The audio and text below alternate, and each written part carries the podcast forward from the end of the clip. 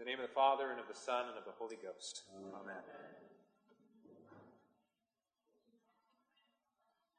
The gospel lesson opens on a senior Pharisee from Jerusalem who comes to Jesus by night.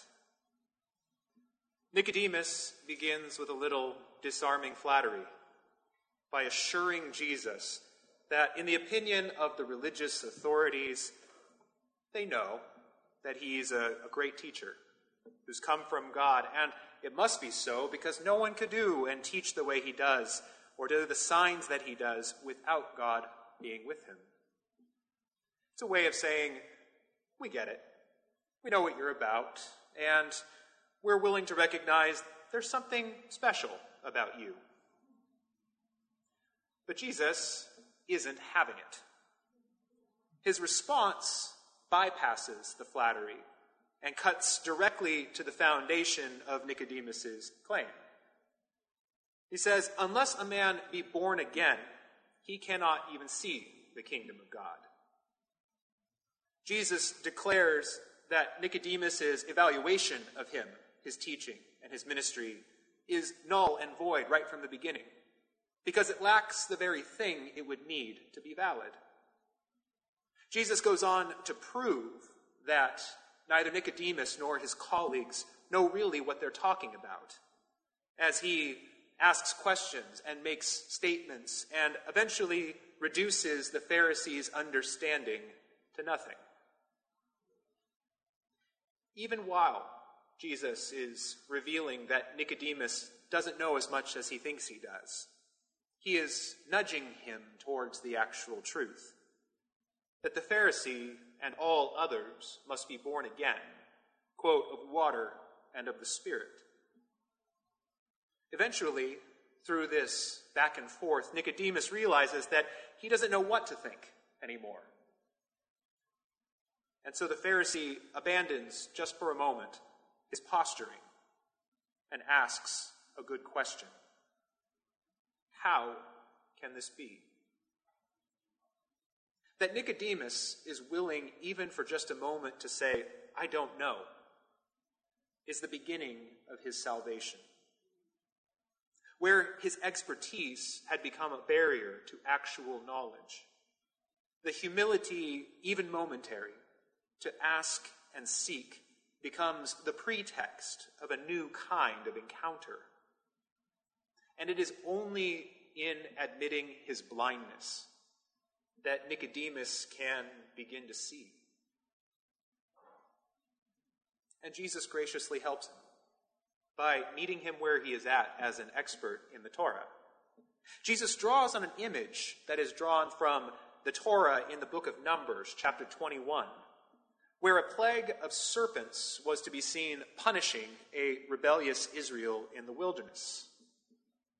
Moses was instructed to make a bronze image of a serpent and to set it up in the midst of the camp high up on a pole, and that all who would look on it would be spared from death. Jesus opens Nicodemus's eyes to see that this is what he is going to do.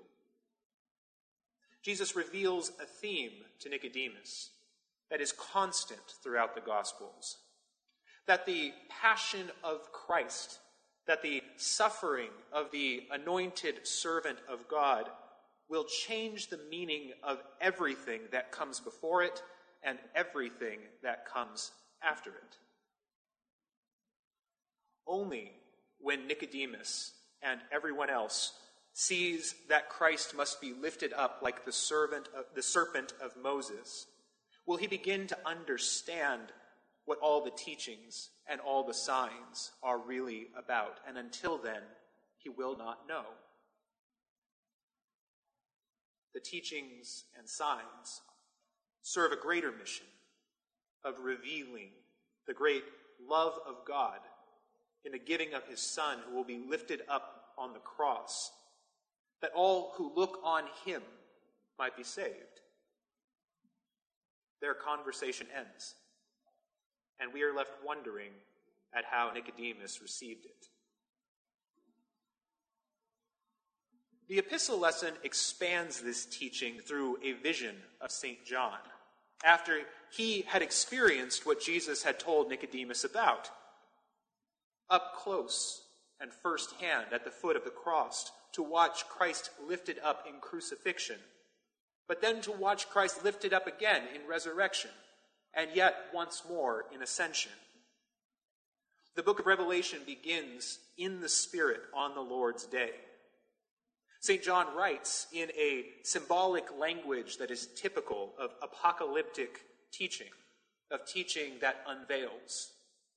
It is a system of symbols and elaborate poetic metaphors drawn from the Old Testament prophets to communicate the eternal and ultimate meaning of all things to those whose sight and understanding remains limited.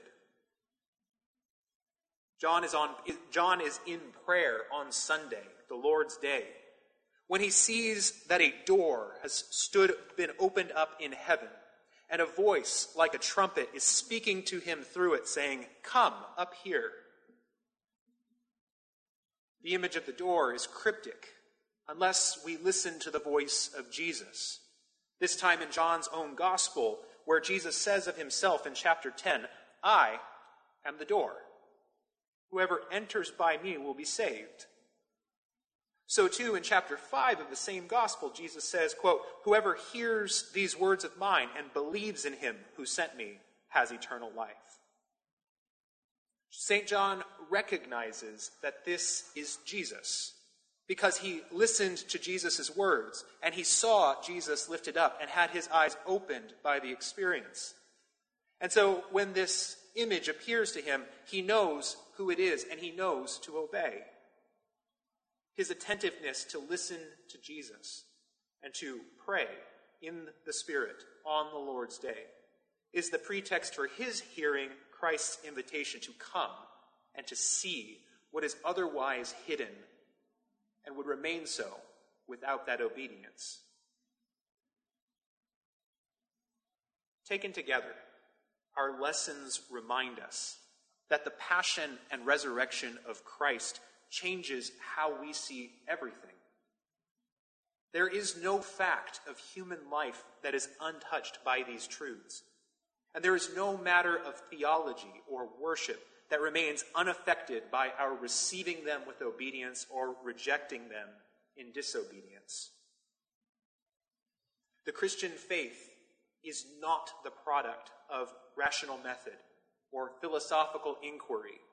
It is the gift of a God who loves us and who always wants to reveal himself to us. To know that we must ascend in the Spirit through Christ the Son to see the glory of the Father, we must adopt the posture of those who are willing, like Nicodemus, even for a moment, to admit that we have need of help. This is why we pray at the beginning of every Mass for the Lord to have mercy upon us, which means to behold us, to have compassion on us, and to come and help us. Without this humility, no one may hope to see God. God wants us to see him, though, but he also decides how we see him. The one seeking the Father is welcome, but only through the Son and must go there in the Spirit. We have no right to demand that God reveal himself to us in any other way. It would be a, a, rejection, a disdain for the greatest gift humanity has ever received. For God has done all that is necessary to make himself known as a gift of his grace, to make us able to know him as he really is. For it is only by God's help that we are able to see God as he knows himself to be, which is how he really is. Only those he has helped have truly seen him, and only those who have beheld him lifted up on the cross and believed can behold him lifted up and enthroned as the King of heaven and Lord of all creation.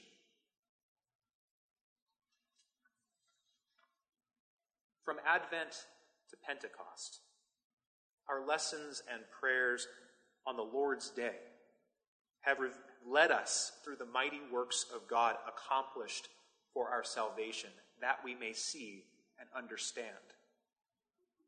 But the point of the whole Christian year thus far has not been merely to instruct us that we may continue to view these things as truths from afar, as things from the outside.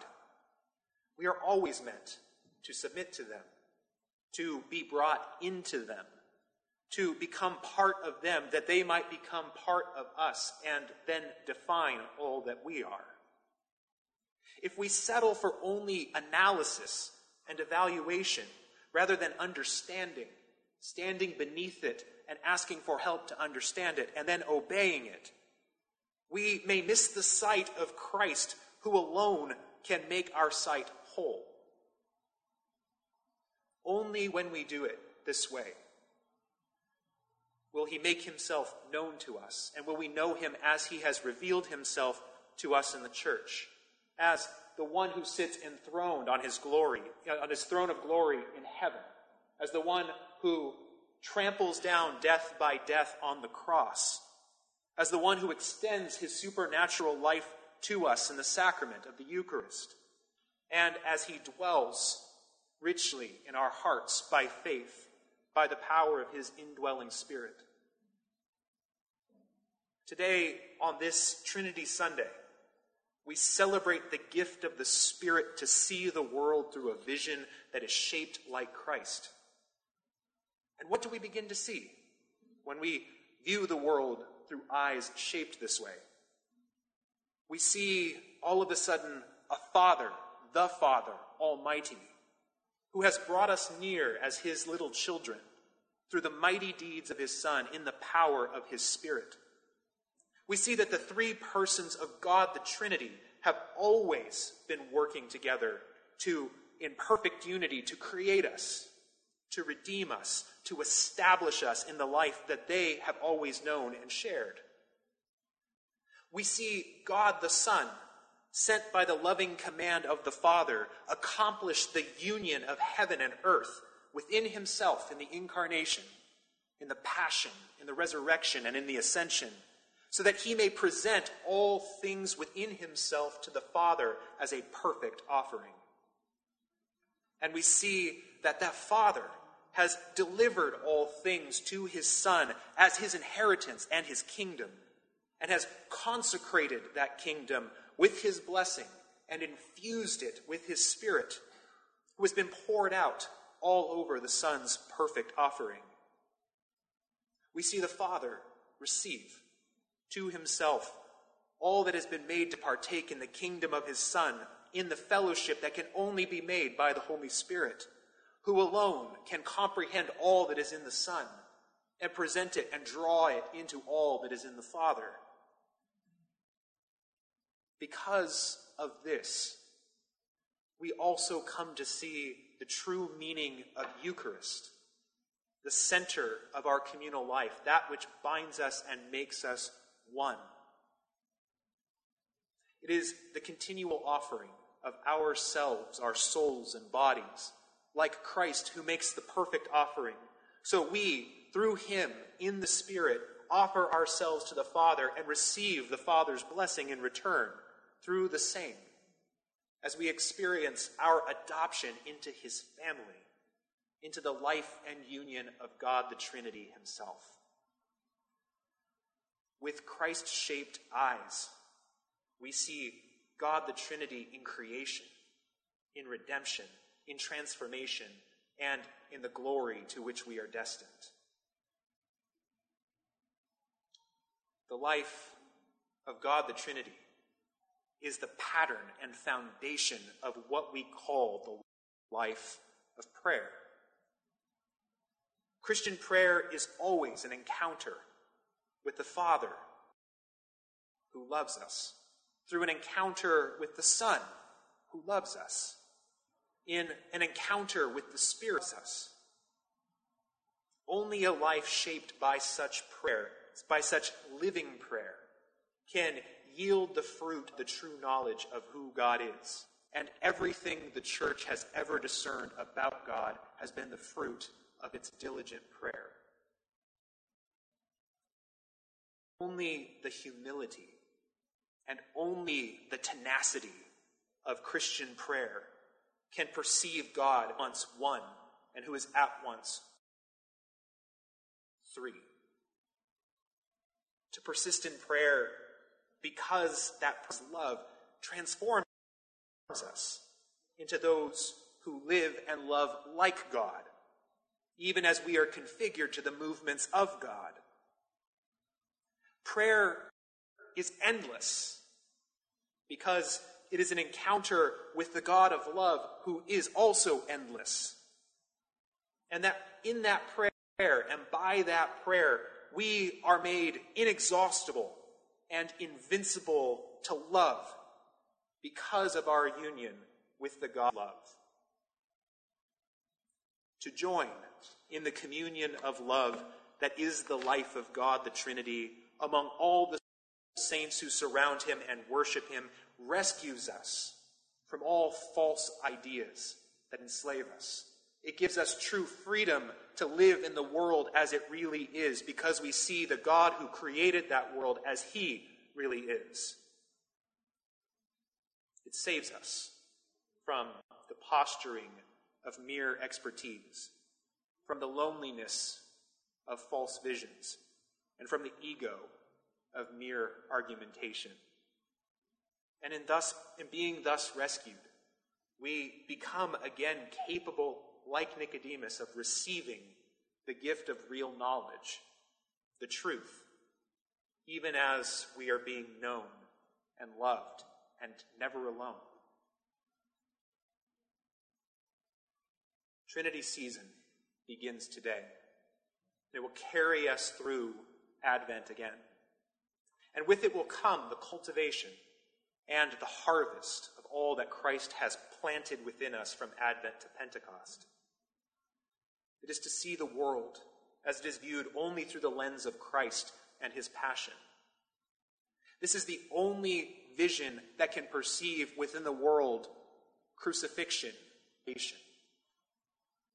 For with such eyes, St. John prayed in the prison colony of Patmos. And then he turned, and there was Jesus. Even Nicodemus, who began his journey by night, ended his story by day in the light as a disciple because he had seen the risen Christ lifted up on the cross. It is only with such eyes that we can perceive and proclaim and pursue in the world the defeat of all that is wrong in the world the flesh, the world, the devil, and at last proclaim the death of death itself.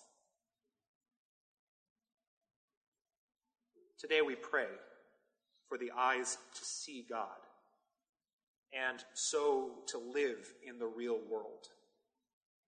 For even as we journey through a world that is marked by isolation, of great sorrow and grief and unrest in our nation, of violence and disdain for life, of sickness and the shadow of death, we can still see Christ crucified with one eye and Christ exalted with the other. And together we can come to know again the love of God and find again that love, in that love, the unique genius of we, his people, the church. For it is only our people, the church, that can offer to the world this vision of the real world. It is only the church that can make this one thing this call to prayer. The life of prayer is eternal. It is the fullness of life now and always. And only it and nothing else can heal our deepest wounds and draw us out of the exile of our false visions to once again see and know God, see and know each other, and be drawn together in union, even as we are drawn into union with God. So, gathered here in Little St. Matthew's on the Lord's Day, or wherever we may find ourselves. Let us answer the call that comes to us through Christ the door and respond to his invitation through himself in the Spirit into the goodness of his Father, where, in the words of St. Augustine, we shall rest and we shall see. We shall see and we shall love. We shall love and we shall praise. In the name of the Father and of the Son and of the Holy Ghost. Amen. Amen.